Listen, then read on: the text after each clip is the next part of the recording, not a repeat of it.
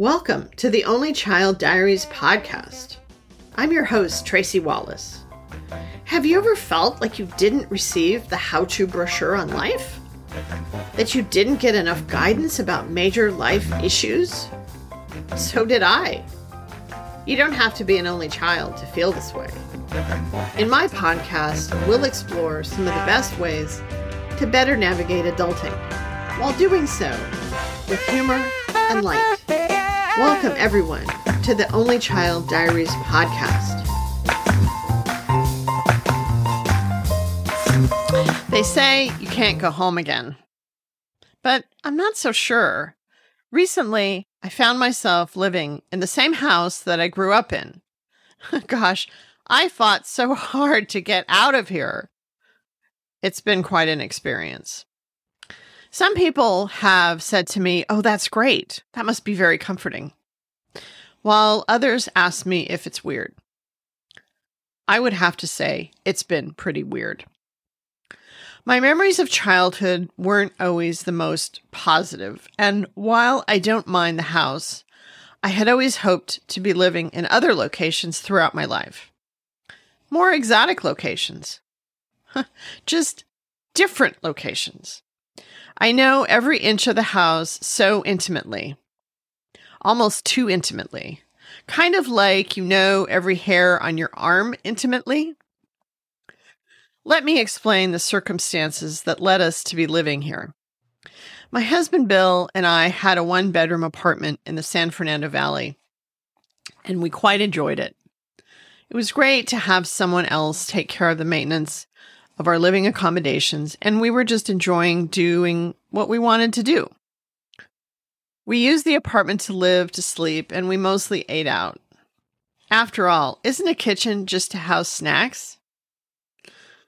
We lived there about 25 years.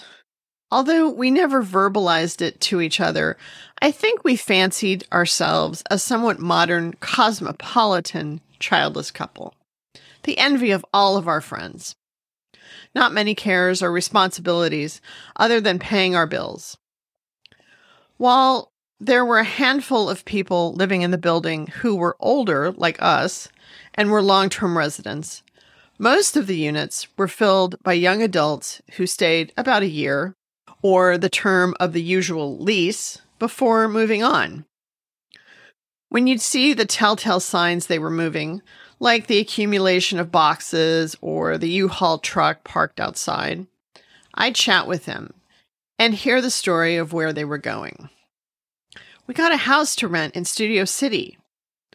Or I'm moving to New York because I got a great promotion. Or they had gotten a TV series and could afford a much nicer neighborhood. Yes, we had quite our share of talented actors, actresses, some who became famous, models, dancers, etc., it always seemed like they were graduating of sorts from our building. I'd say goodbye and nice to know you. It was never sad because there were more coming behind them to get to know. I liked the variety and diversity of people who lived around us. I liked the energy and the commotion, if you will.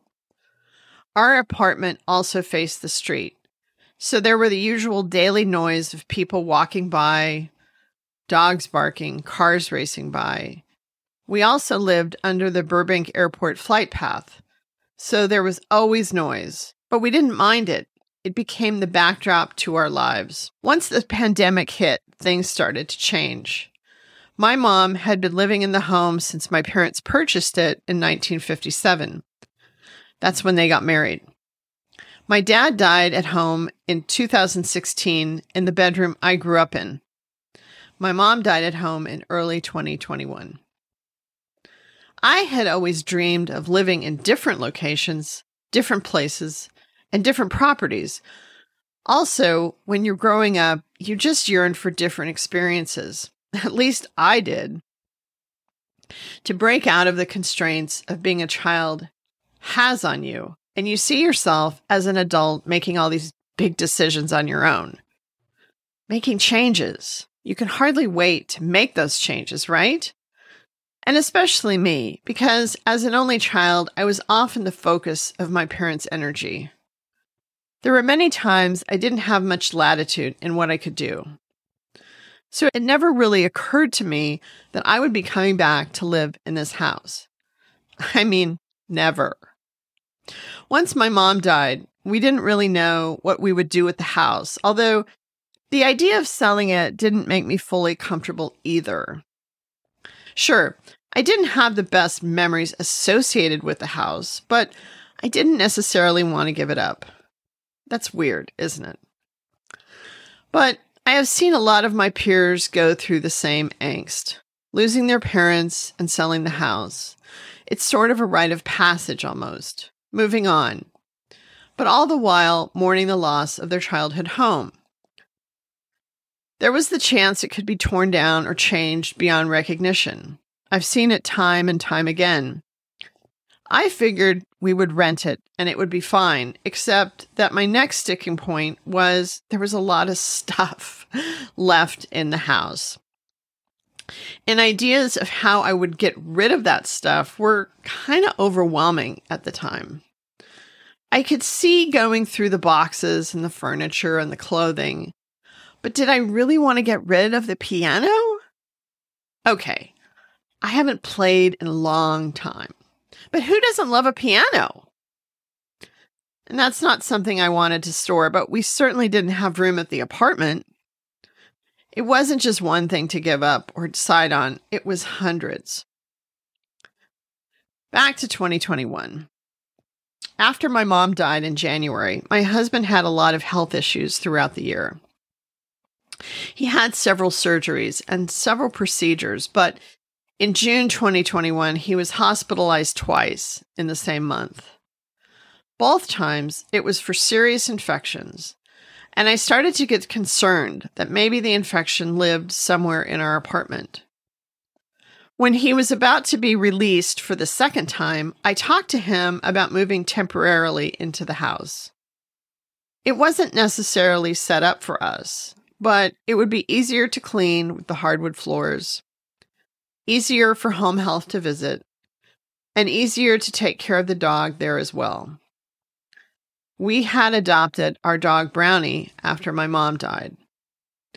The dog was a companion for mom, but had only lived there about six months.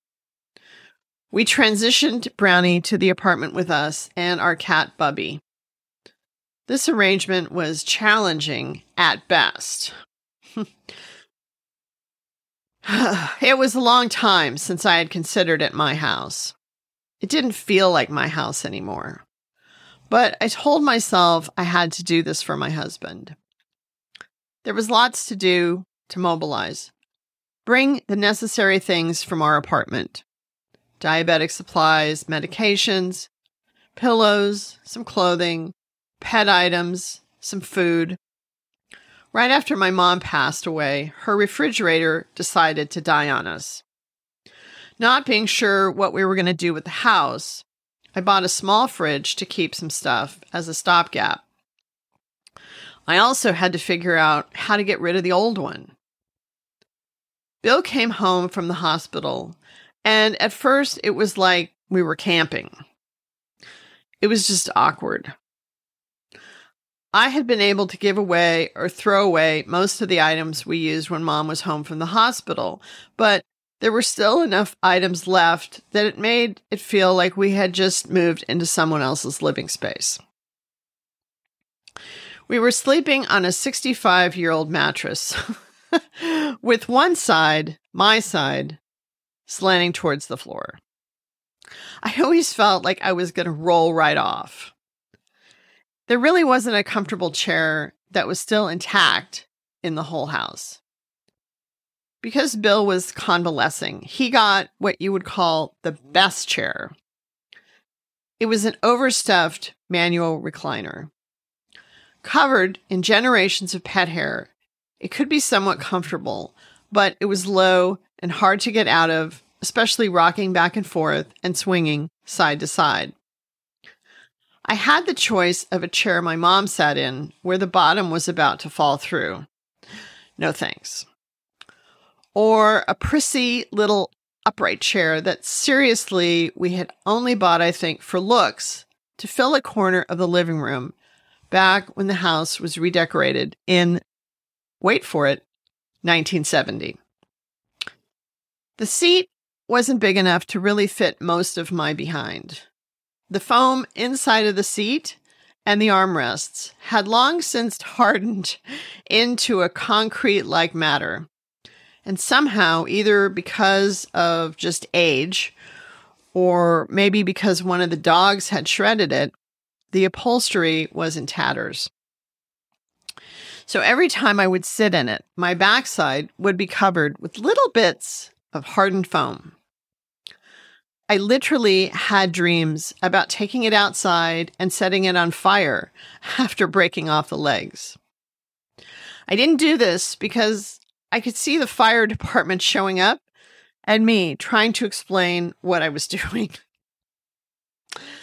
I remember my mom had suggested taking it to be redone at one point, and I always did my best to shut her down on that. I couldn't imagine that chair's life being extended in any way, let alone paying to have it redone. So we made do with what we had.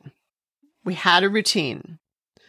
The dog was happy to have a backyard to run around in, and it was a lot easier than having to take her out for a walk in the apartment dwelling neighborhood that we had previously occupied every time she needed to pee.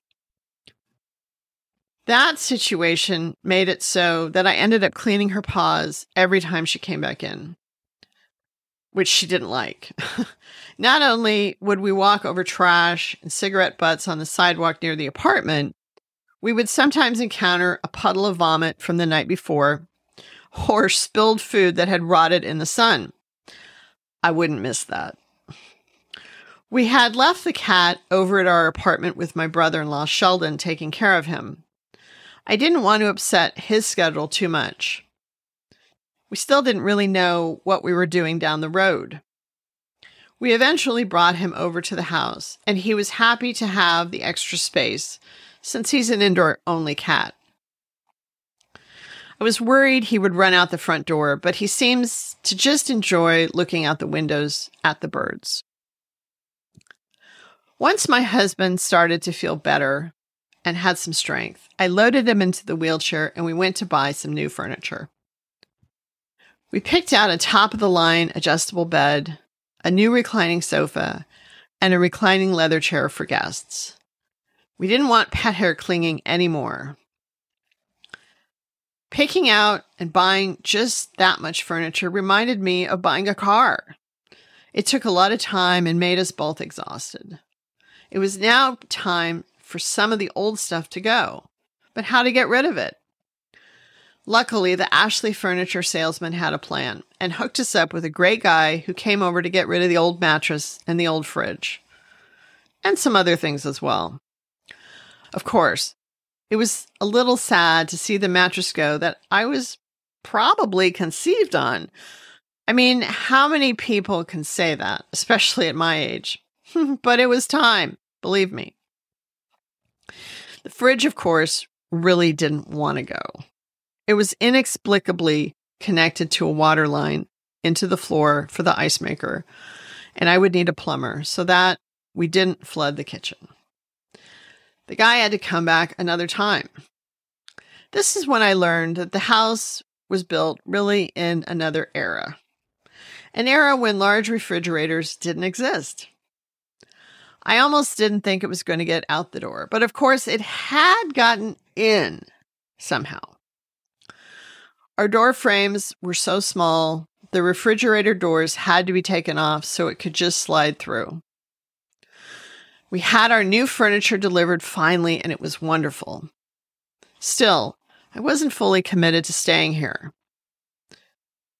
And I was finally able to put the old chairs out for bulky item pickup. I have a hard time letting things go to the landfill, but there was no way any thrift store would want these items. Still, I secretly hoped that someone would rescue the chairs, seeing their value, maybe for their garage. Yeah, that wasn't going to happen. Who was I kidding? The other part about moving back to your childhood home is moving back to your old neighborhood and all that comes with it. Even though it was only like 10 or 12 miles from our apartment, I didn't do grocery shopping over here or order takeout. And with the traffic, it wasn't like we could get food from our old haunts. It really starts to come back to you when you're driving by your old elementary school every day or high school, even though now the parking lot is covered with solar panels. It looks completely different. Some of the old businesses are still here, but many are not. It may be close by where we lived, but it's far enough away that it still is like living in a completely different place. Driving through our neighborhood, I still remember the key houses where my long gone schoolmates lived. It's literally a trip down memory lane almost every day. I'll say that in some ways the pandemic is good. Bill and I have spent a lot of time together, but eventually, towards the end of the year, he had to have another surgery and stayed in the hospital a few nights. This would be the first time I was alone in the house overnight since everything had changed. Although I hadn't necessarily experienced anything myself, my friends and family had experienced some questionable things when they were alone here that could be categorized as visitations from the other side. One example was when my husband and his brother were playing music one night, when both their guitars went out of tune at the same time. They tuned them up and started playing when they both went out of tune a second time at the same time. That's when they stopped playing. These kinds of things don't surprise me since I always felt like my parents, but especially my mom, wouldn't want to leave the house. This place was hers. Well, had the dog and the cat and lights to leave on. I was glad to finally have Bill home from the hospital. I should mention that we do have the ashes of both my parents here still in the house. My dad had wanted to be scattered at sea, but we haven't been able to do that yet. We wanted to do them both together, and I wanted to wait until Bill felt well enough to go with me. But there is a sense of family to have them here. In fact, right after my dad's memorial, my mom looked at the container my dad was in and asked what it was. I should say it's not a traditional looking urn. I told her it was dad. I started to bring it into the house, and she said she didn't want it here. so we had taken him to our apartment. In the beginning, I was a little creeped out by this, but I eventually got over it. Now we have them both in what used to be their bedroom, along with the ashes of my bunnies. The dogs that mom and dad had are in the living room. We have a lot of ashes here in the house. One thing that I experienced when we first started living here was that every day something else would break. Okay, well, the house was built in the 40s. It's not a young house, but still. There was the hot water handle in the shower that would fall off and go clunk. Then there was the front porch posts. I hope the porch isn't depending too much on them. A couple of light fixtures, both inside and out. Then one Friday afternoon, the sewer backed up. Yeah, that was a tough week.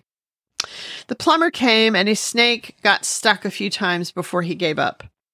He and his team dug up the driveway for three straight days before they found the root mass.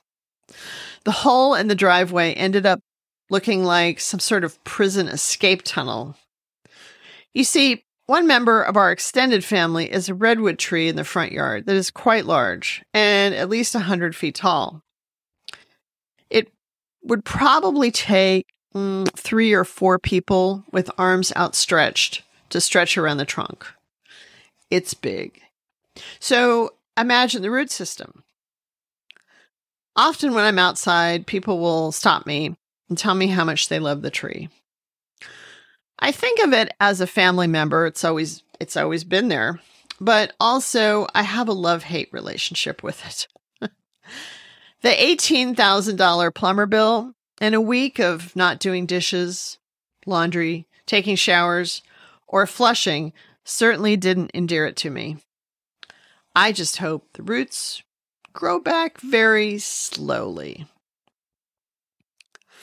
At one point, I figured that a house is really like an advent calendar because seriously, whenever you open something else up, you never know what you're going to get. I was lucky one day that my plumber came to fix something in the bathroom, and I just happened to open the cabinet below the kitchen sink to get something because there I found that the garbage disposal was leaking like crazy and the whole area was flooding. Good timing on that. We had finally decided to move all the stuff out of our apartment because it was turning into an expensive storage unit, and I wanted to check out the garage to see how much space I had in there. I discovered the garage door motor was broken. Or the time we wanted to plug in something inside and realized that most of the electrical outlets in the house are the original ones. So take your three pronged grounded plugs and go somewhere else. You got nothing here. Try planting something in the dirt really anywhere on the property. No one has worked the soil for decades.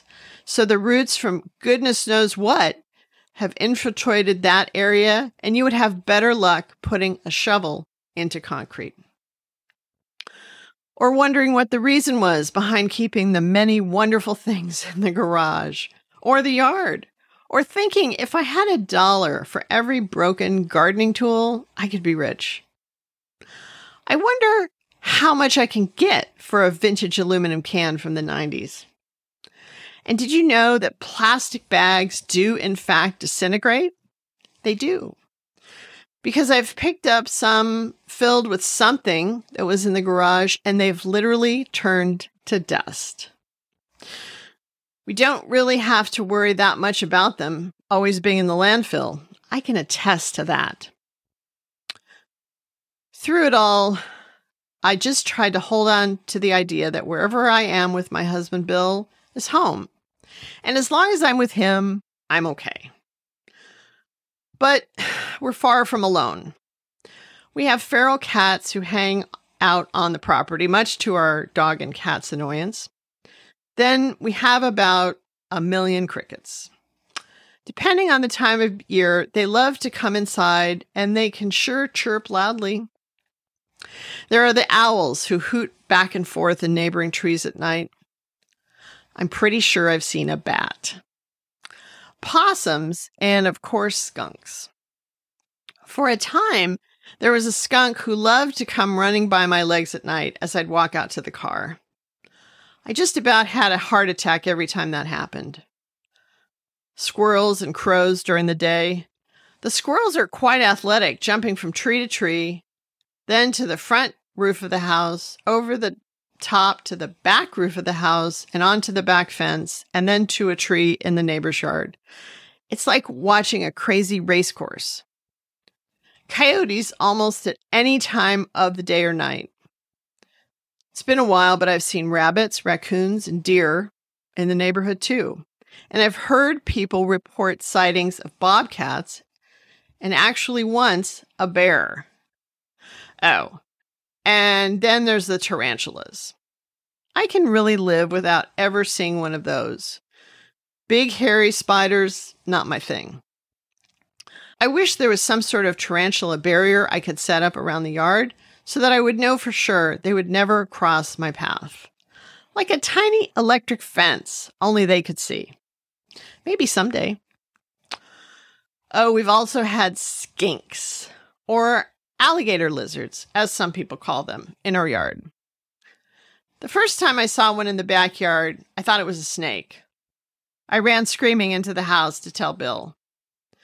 Well, it's not a snake. It's just a scary looking thing with tiny little legs.